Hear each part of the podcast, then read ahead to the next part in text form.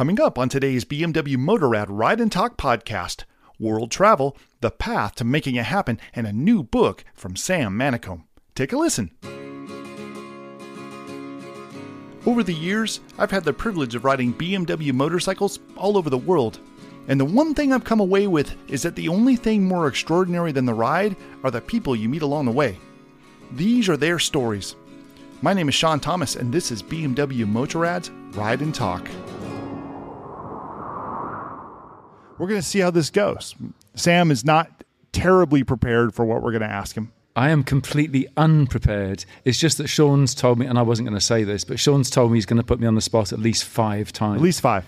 And, and the plan was that I wouldn't say that, so because then Sean would forget he'd said that. uh oh, too late.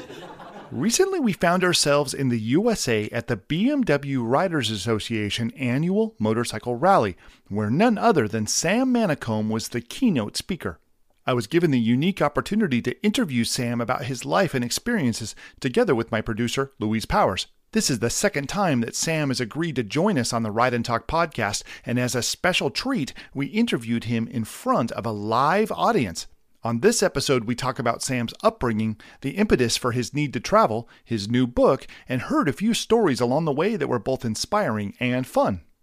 So, Sam, we're going to begin. Uh, Louise has a story to tell you Louise, if you don't mind to share that story with Sam so that he can know um, yeah. your perspective of him from the first time you met him, if I'm not mistaken. Yeah, from the first time I met him. So, very first time I met Sam was at an Overland Expo in Arizona a whole bunch of years ago. And here I was, and I, I, I walk up to this this tent where all the motorcycle people are having happy hour. I'm like, oh, dude, that's Sam Manicom, And I actually messaged Sean. I'm like, dude, Sam Manicom is here. And he's like, oh, you have to go up to him and tell him I say hi. And I'm like, I like following his adventures and stuff. And he seems like a cool guy. And I go up to Sam and, uh, and he's surrounded by like all the cool people who are in the motorcycle part of Overland Expo. And I'm like, hey, I'm Louise. And he's like, of course you are. You're Louise Powers. And he gives me this big hug. And I'm like, oh, oh, this guy knows who I am. I'm like, that's kind of cool. And then we chatted and stuff. And I, I had sort of thrown the idea of saying anything about Sean out the window because, like, who actually needs that at that point? but I did say, hey, by the way, Sean Thomas says hi. And he's like, oh, I love that guy. We need to take a picture for him. and so we did. And um, that was a really cool moment for me to be able to meet you and um, put a true personality to the person because as we all know, you know, you can follow someone on social media and, you know, when you meet them, they can be either exactly what you think or they can be completely the opposite of what you thought you were going to encounter. Mm. And for me, I met a world traveler who was a really cool guy and it, it, was a really it was a really great magic moment. You're making me. me. blush like mad here. It's a good job the lighting in here is bad. That is my uh, that's that's my Sam Manicom origin story, oh, and really the rest nice. is history. I remember it very well. I do too. What, what, Sean didn't tell you was that he texted me and he said, Louise Powers is just about to head your way to say hello from me. Make sure you pretend that you know it. Actually, I would not have put that past him. well, no, exactly. Um, it's not true. I think, Sam, Louise touches on something interesting. And, and I think for those of us in the audience here, you can relate to this. Uh, a lot of people don't know who Sam Manicom is. And and I've heard that even at this rally when I said, "Are you going to be there for the interview?" and, and I tell them who I'm interviewing, they go, "I don't. I'm I'm not. I'm, I'm sorry to say I don't know that person." And and that Sam is a, is one of your most endearing characteristics in its way because you are a very humble man, and you do not present yourself as a I am a person that you absolutely need to know. And I think that that is what one of the ways that you are separated in such a beautiful way from a lot of world travelers is that you're not a major self promoter. Do you do you see yourself like that? I think it's my Anglo African background, you know, the terribly British and reserved bit. Hmm. Um, I, I'm quite a shy person. I know that doesn't come across that way sometimes when, you know, we're up on stage and things like that doing a presentation. But um, yeah, I'm quite a shy person and I, I like meeting individuals. And I think that that's probably one of the most important things to me. And it's one of the reasons that I do what I do for a living, um, because it gives me a chance to share and to meet people. Now, Sam, you not only went on a trip, but you went on a big trip. And you, and we're going to talk about that, where you went and, and what your experiences were like. But I think it's really inspiring for people that are listening right now who think that in order to go on an adventure like you did, you have to have certain characteristics and personality. You got to have finances. You've got to have um, a, a, lot of things going for you. And and I feel like in your own way, you have taken a path that is a little different than that because you are a humble guy and you are somebody that walks gingerly into the great beyond, but you've done it. Tell us a little bit about who you were before this adventure and how somebody like you came to make your way out into the great beyond. Okay. Um, well, potted history then. Um, I was born and brought up in um, the um, in, in, the Congo, as it was just before it uh, became Zaire. So that's um, Central West Africa. My parents were teachers and working out there. When I was 10 years old, uh, we headed back to the UK for, for quite a few reasons, in part because people in the surrounding mission stations were getting um, slaughtered. But um, also, I think at 10 years old, my parents were beginning to think, well, okay, what do we do with his um, education? My older sister was already at boarding school and not really enjoying it. So um, back to the UK we went, and for the next couple of years I was known as Jungle Boy. Um, for obvious reasons, and uh, it was it was all very strange. And I spent most of my youth running around wearing shorts and a t-shirt on Sundays and shoes on Sundays. And most of the time, my parents didn't have a clue where I was or what I was doing, which was probably a very good idea when you're sort of eight, nine years old. And um, yeah, so when I got 16 years old, I decided that school holidays were coming and I had just bought my first brand new bicycle. And I decided that I was going to use it for the school holidays. And so, age 16, I set off for my first solo trip. Um, and I borrowed a page out of my school atlas and with the, the, scale was absolutely rubbish, so I got lost all of the time. But that trip um, taught me two very important things, and one of those things is it's um, reaching the destination isn't the important thing what's important is all the things that you see and you get involved with along along the way. And that taught me the value of traveling slowly and talking to people and taking side turnings and all of that sort of thing. And I didn't make it that far into Europe but I had a fantastic summer. And I think the combination of growing up as a kid in Africa with all of the the, the different lifestyle there oh tropical fruit. Mm, apples. When we got back to England, I couldn't eat enough apples because we didn't have them. At Christmas, we'd have an apple that was cut into six pieces, and we'd all have a piece of apple, and that mm. was part of Christmas. But anyway, um, I'm sidetracking. You can tell I'm a storyteller because I do that all the time. So I think it was those two first things that um, started me off uh, with the, the passion for travel. And from that time onwards, then I travelled as much as I could. And I backpacked, I hitchhiked, um, travelled by car in Australia, um, bus and train. And then I got to the stage where um, my mother was saying to me just too many times, Don't you think it's time to grow up? Hmm. Mm. Well, I thought long and hard about it, and I thought, wait, yeah, okay, she's probably got a point. So I got myself a proper job. I mean, the employers, I applied for 27 different jobs and, and only had the re- reply from two. One of them, uh, invited me for an interview, and, uh, and the interview just went phenomenally well. He was looking for somebody who had learned to think on his feet, who had learned how to, look, to, to work with other people. And these are the sorts of things that you learn from travel. Um, he wanted somebody to come in and do a bit of troubleshooting. So, um, and I went to that. And I stayed with that until, um, yeah, big promotion about to happen. And that was when I realized that I didn't like my job. So, um, over a few beers, realized that actually I was free. I didn't have any responsibilities. I didn't owe anybody any money. My family were well, no kids, no pets. And I just thought to myself, you will probably never be this free again. Do something different now. What are you going to do? Well, another couple of beers, it always tweaks the grey cells. And that was when I came up with the idea of, I want to ride a motorcycle through Africa. So I handed my notice in the next morning. Past my, oh, lunchtime, I went out and bought a, a 125cc trail bike because part of the problem was I didn't know how to ride a motorcycle. So I passed my test six weeks later, and six weeks after that, I was at the edge of the Sahara Desert looking south over the sand, lovely setting sun, thinking, Sam, you idiot. What are you doing this time? but so the adventure began. And this to me is one of the most important things. We allow fear and uncertainty to get in the way too much. To me, fear is something that is actually my brain and my body saying to me, no, wake up, fire on all cylinders. You're about to do something unusual. And if you're fully awake and fully alert, then actually the chances are of you achieving what you set out to do are really strong. And the other trick is what I learned as a 16 year old take it steady. Learn by your mistakes. And don't be afraid of making mistakes. We all make them. Um, my natural instinct sometimes just to, to say, it wasn't me, I didn't do it, it was not my fault. But actually, that doesn't work, does it? I want to take you back to a moment after you started doing a little bit of travel, before your mother told you to grow up and you got a real job. And, and you already, in the, that short moment, started talking about things that I feel like it's very advanced for many people that travel. And, you know, for many people, when they travel, they think of going to, in the USA, they go to a different state and that's traveling for them, and that's enough. And uh, people in Europe may go to another country within the European Union, and that's enough travel for them. But you are going well beyond that, and even that is advanced. What say you to people that come to you with this sort of tentative nature about travel, and whether or not they should try to go outside of their boundaries and how to do it? There's a little silence here. Normally I'd fill that with a long um, but I'm being well behaved tonight.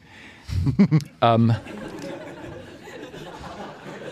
I think anybody who has the instinct that they want to go out and explore should start doing a little bit of homework and to start talking to people who have been to those places and spend less time paying attention to what mainstream media says those places are like because actually the reality on the ground except for the occasional hotspot uh, is very different to the image that's portrayed of, of, those places. And that's one of the key things. I, mean, I meet so many people in the US, for example, that say, no, don't go to, the, to Mexico. It's really dangerous. Yeah, okay, there are some small areas of it that are significantly dangerous, but the rest of the country is absolutely massive.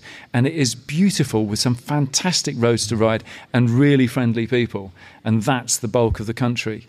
Um, so I think do your homework, find out what these places are like in advance by talking to people and reading articles from people who've actually been there. Sam, I've got a story for you. Uh, okay. Um, and, and for those of you listening, so you've written four books about your trip around the world. And so I like to listen to books while I ride motorcycles. So if the riding is not terribly intense and, and I'm just there to enjoy the countryside and have a good time. I'll I'll I have earbuds inside my helmet and I'll listen to books while I ride. And I was riding with friends and I was listening to a book, um, one of Sam Manicom's books, and so I'm I'm out in the backcountry traveling while I'm listening to Sam talk about his backcountry travel experience. It's really cool. And as we're riding, I realized that one of the stories he had told about his books, I, ha- I had a question about it. Like I, I, went, you know, there's probably more to this story than he's telling in this chapter of his book. So I pulled the group over to the side of the road and I got off my motorcycle and I went over to the bike behind me which was Sam Manicom, and you were riding with me. And I said, Sam, I've got a question about one of your books. And you were able to sit there and explain to me in more detail what happened. It's something I love about your books is uh, in terms of your audiobooks, especially, is that you are actually narrating them and telling us the tale about your experience. Tell me a little bit about as you're writing these books and you're relaying your experiences, how you decide which part of the tale to tell, because there's always a little bit more. Oh, that's really easy. Um, I got the worst possible grade in English that you can get at school and still pass. So technically, I should not be able to write books at all. But I soon learned as I grew up that actually, just the way we are at this point doesn't mean that we're the same way five years down the line or 10 years down the line. Life changes us, doesn't it? We get influenced by different things. And I'm also a great believer in if you like the idea of having a go at something, try it. It's a new adventure. And if you fall off, well, okay, so you pick yourself up, dust yourself down, and have a go at something else. But you've got to try it. So when I decided that I was going to write Into Africa, the first book, I'd been writing magazine articles um, during the time that I was traveling. Not many, mm. because I didn't want them to get in the way of the journey. The journey was what was important. The magazine articles, that was just um, a, a, very much secondary thing. But at the end of the, the eight and a bit year, year trip, I had people writing to me and saying, Well, look, we like your articles. When's your book coming out? Well, my thought was, Well, what book? Yeah. But hey, if you don't try, then you don't find if, out if you can. So for me, it was a case of, well, how do I do this? I hadn't been to you know education school about writing books or anything else like that. So I decided that I was just going to find somewhere really quiet. And every time a thought was powerful enough to pop into my mind, I would just get those words down. And it didn't matter if my punctuation or my grammar was bad. Hmm. That really didn't matter. What mattered was I was downloading this story we, we're so lucky that we don't live in the days of Shakespeare and we've got cut and paste. And I mean, even the days of typewriters and Tipp-Ex, we're well out of that. Yeah. So, you know, we can just do that. And then we can reorder, you know, we can order all of these sorts of things. And, and that's how it happened. And when I was reading through it, the question always in my mind was is anybody else going to find this interesting? and that was that was key. If I wrote something that was interesting to me, but not necessarily interesting to somebody else, then out it came. Uh, the original manuscript was nearly twice as long mm. as, as what I finished up with. Sam, I'm going to take you to another moment. It's something that you said to me that I've never forgotten, but there's a story that comes with it. Okay. I'll tell you the story first. And it, the story doesn't have a lot to do with what he told me, but I love the story so much that I'd love you to hear it. So you came to stay at my house. I did. And this is many, many years ago. And uh, you were still traveling about the USA. And I said, if you're ever a um, around and you want to stay at my place, you can. And then I followed you, like so many of us do, and I found out you were not far away. And I reached out to you and said, Sam, if you need a place to stay, I live in Monterey Bay, California, and I'd love to have you. And you reached out to me and you said, I have one free night and I need a place to stay, and I'd be um, much obliged to you if you'd uh, let me stay with you. I said, No problem. I've got a room for you. And so you came that night, spent the night the next day I said, Would you like to go for a ride and see the country and, and come and have some fun with us? And you said, Sure. And so we went out for a ride and and and I said during the ride, Sam, you know, if for as long as you want to stay, you're welcome to stay with me. And you said, Well, I do have actually a, a few extra nights and and uh, and and I'd love to stay. And I said, Fantastic. So you ended up staying for several nights. And at the end of the stay, you told me, you know, I was only going to stay with you for one night because I didn't really know you and I thought you might be a jerk. I didn't say that. Do you remember that? No, I didn't say that I, th- I think that kind of falls in line with my story too. No, but what I the preconceived notion thing. I said one night because I didn't want to um, intrude, and I was already beginning to learn how amazing American hospitality is, and I didn't want to take advantage. And I also thought actually, you may hate me as a house guest for one night, and this gives you an excuse to give me the boot the next morning. so, yeah, that, that was why I did that. There was nothing jerk about it. Now, you said something to us during that stay, and it, to, and I, honestly, it just stuck with me to this day. And you said that there is, when you see the world, there are tourists and there are travelers and you explained to me the difference. Do you remember oh, what you said? Can you tell us the difference in your mind between a tourist and a traveler? Okay, a, a tourist goes um, sees what they went to see. A traveler sees what they see. Mm. When we go on a two-week holiday, we tend to have a set number of things that we want to want to um, to link up with sites, people, that sort of thing. But a traveler, because you're much more relaxed with your time, then you've got the freedom to have done your research and to know that those things exist, but you've got the freedom to start taking side turnings and just seeing what's down there. And Africa's five and a half thousand miles long, and I ended up riding 22,000 miles because my motorcycle gave me the freedom to see what I saw rather than specifically going to see particular things. I got to tell you that I took the advice at first the wrong way which is to say that I love the idea of being a traveler and just letting the world unfold before me and being absorbed with what I saw. And what I didn't do is pre research where I was going. So I would go to a location that I'd never been to before. Um, the uh, what comes to mind for me is uh, Czech Republic, um, w- w- which I rode to, and I thought I'm just going to let the country unfold for me, and I was not that impressed by it because I didn't really know anything about it. And later I found out like well, there's actually quite a bit about this country that's really amazing and beautiful and wonderful. And if I had, if I had done a little bit of research, I still could have been a traveler and enjoyed it. You could. Do your research first. Would Yes. that be your advice to people? Oh, without doubt. It's it's so easy to ride ten miles close to something and have no idea it's there, and then you know a couple of months later you find out how incredible this place is, or there's something particularly special that goes on in that area, and how important that is. I have a reputation for planning things um, fairly fairly lightly, but actually it's not true. I'm fascinated by the places that I go, and the more that I go there, the more I learn then the more I can get out of a country. But it's also learning things about how the customs and cultures work in places. It's so easy to tread your motorcycle boots over somebody else's culture without having a clue hmm. that that's what you're doing. And how embarrassing is that? But you learn a bit about the culture. And it also gives you such a, an amazing insight into what the place is like, what the mental attitude of things are. Hmm. So it's learning the little things like that. And I, I find that fascinating. One of the stories that you tell in your book that I, I love so much, and I believe her name was Big Mama. Does that ring a bell for you? Are we talking the market scene? The market scene. Yeah. Yes. Negotiating, which which I find generally is difficult for most Westerners. It is. To haggle. Yep. And the Big Mama story is a story of haggling, but it, but it's also a story about culture and um, and connecting with people. Can you tell us that story, or at least a piece of Okay, so the the scene, in, and I love this story too. Um, the scene is Nairobi in Kenya. Nairobi is the capital city of Kenya, and I was staying in um, a, a very oddball place that was run by a Polish immigrant called Mama Roche. And many older overlanders will know of a Mama Roche.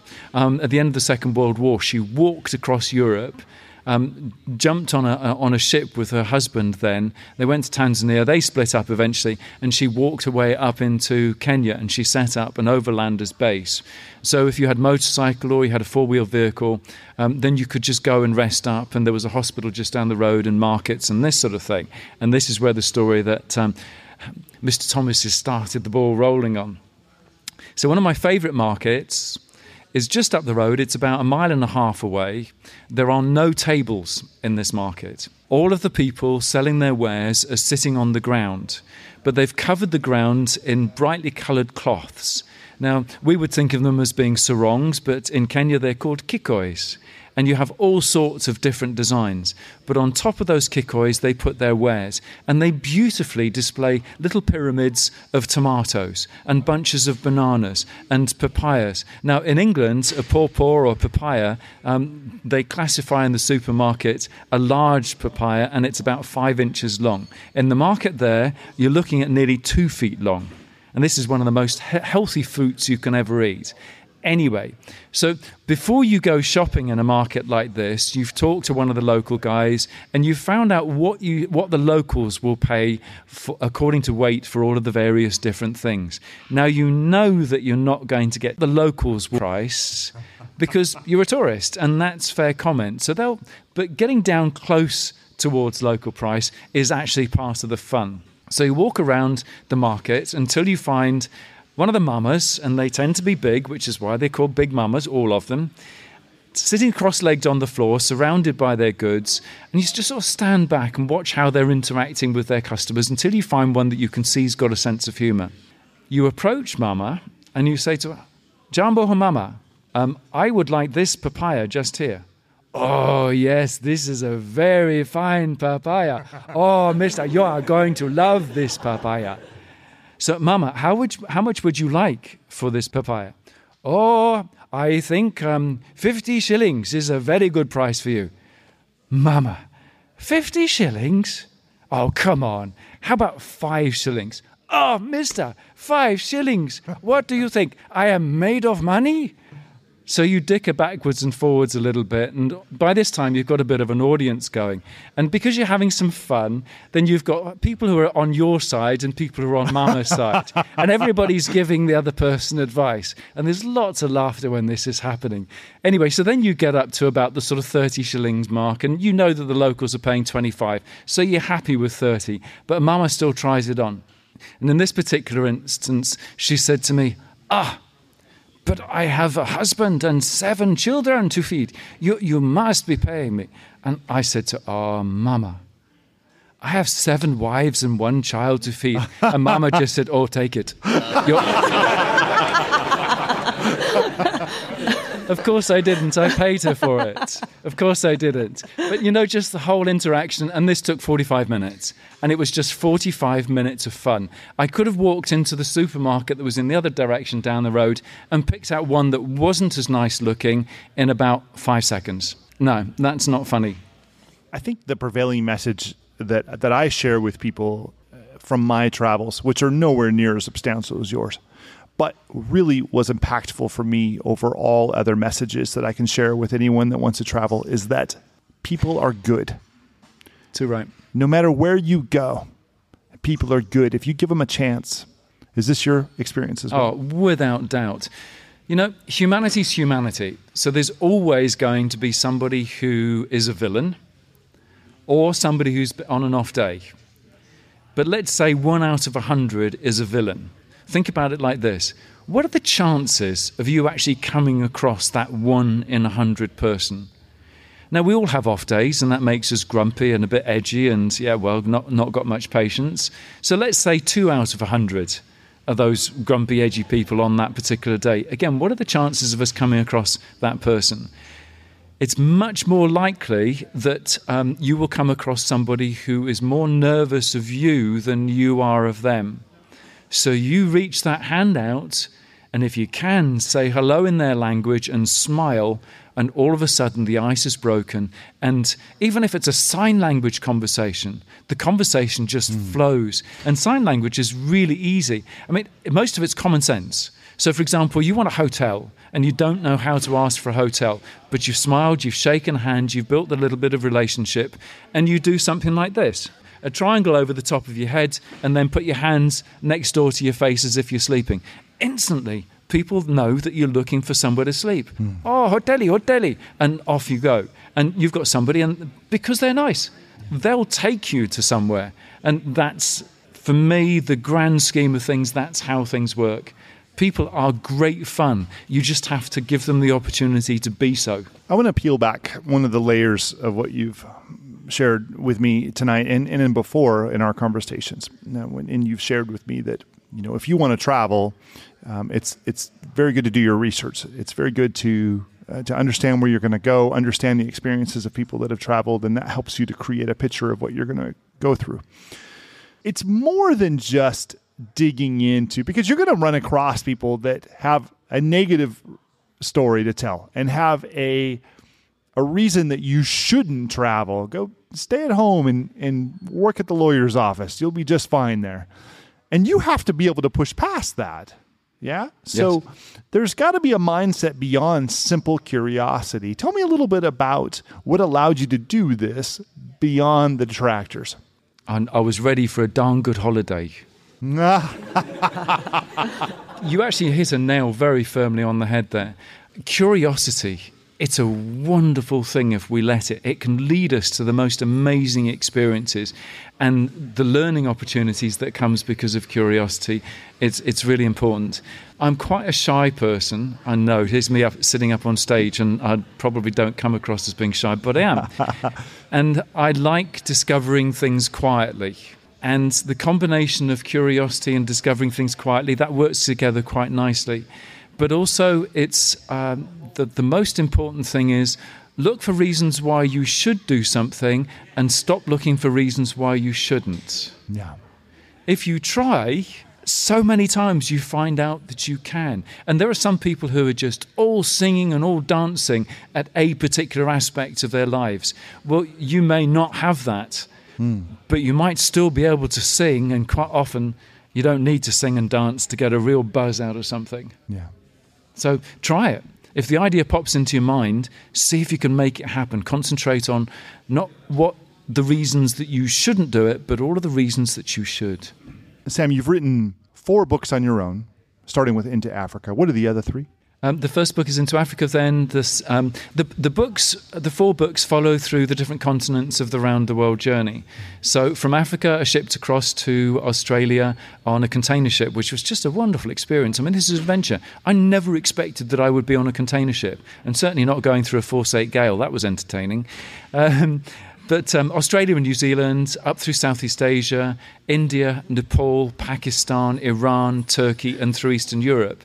And during this time, I met a girl riding a bicycle through New Zealand for six months, and I persuaded her that a bicycle with an engine was a much better idea. And um, she said to me, Well, yeah, I'll come with you to South America, but on two conditions. I want to go to Africa first, and I want to have my own motorcycle. Mm. So the third book, Distant Suns, starts off with a year going down through southern Africa. And just going back to your, your, the previous topic that we were talking about, Birgit had been riding a motorcycle for 600 miles as we wow. rolled out of the port in Mombasa in Kenya. 600 miles. Um, what a plucky lass. She learnt to ride in Africa, and what a great rider she became. All of the experiences and everything else, but the trick was take it gently. And if you do something wrong, learn by your mistake so you try not to do it again. And it just happened over and over.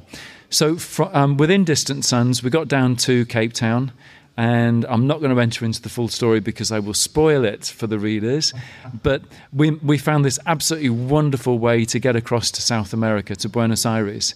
And the next two years uh, that the book covers takes you down to Ushuaia, the southernmost point town in South America, and then across uh, up through Argentina, across into Chile, and then worked our way for um, well, two years up through um, Western South America and oh, it is drop dead gorgeous. It's beautiful. I don't know about you, but I love the shape of volcanoes. So you, you just follow a string of volcanoes as well as the craggy peaks. The fourth book, so that book leaves you on the border between Guatemala and Mexico. So, Tortillas to Totems, the fourth book, that takes you riding through Mexico, United States, and Canada. And um, that's uh, just over 18 months between um, the, those three neighbors.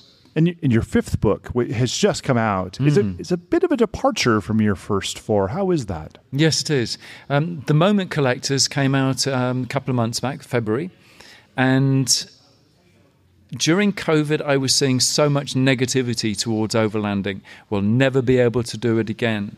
Um, it's not going to be possible. It's too expensive. And what what happens if countries close down in front of us?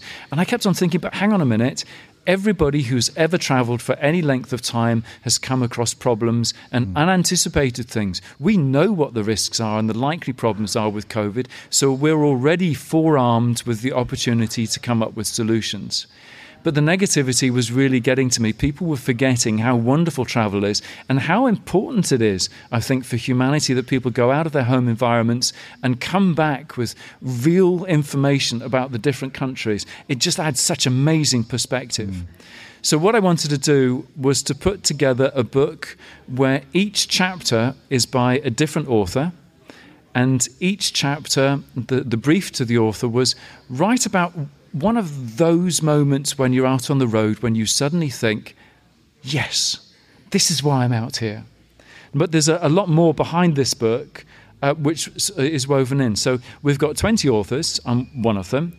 Some of the authors are terribly well known, sort of 21 books, right the way down to a couple of people who've never written anything before. But I've been watching them on social media and I've been watching their posts, and I could tell that they got great stories and that they could write. They just needed some guidance. So, the full range of writing ability.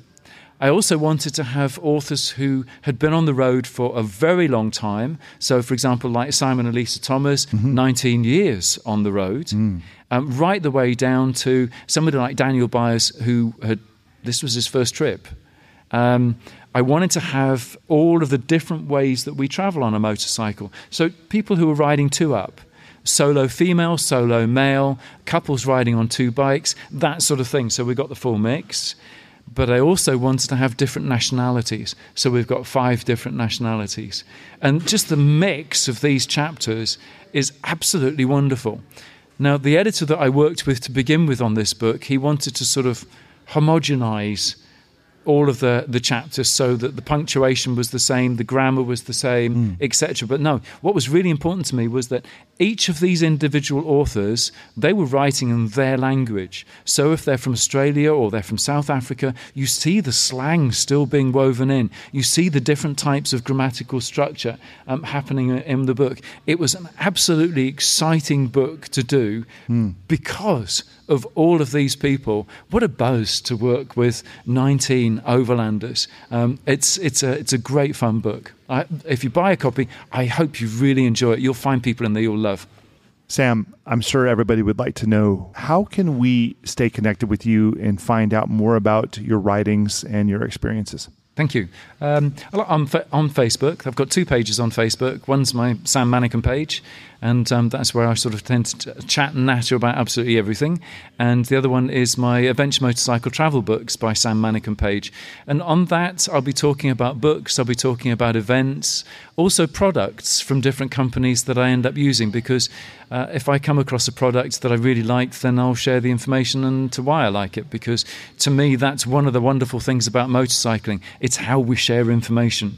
It's um, you know, if this works really well, then let's share the information. Um, Instagram, that's Sam Manicom author and I'd love to see you there. I'm not long on Instagram, so um, we're just growing there. And um, insults as well as compliments and comments um, are all wel- welcome, and you will get a reply from me. Sometimes when I'm on the road like this, it takes me a little bit longer, but um, yeah, I always make a point of replying to everybody. Even if it's a thumbs up or a heart, but normally you'll get a comment from me. And I'm on Twitter as well, and that's um, Sam at Sam Manicom. And yeah, be great to connect with you guys there. Sam, we've really enjoyed your time. Thank you very much. Thank you. Thank you. Cheers.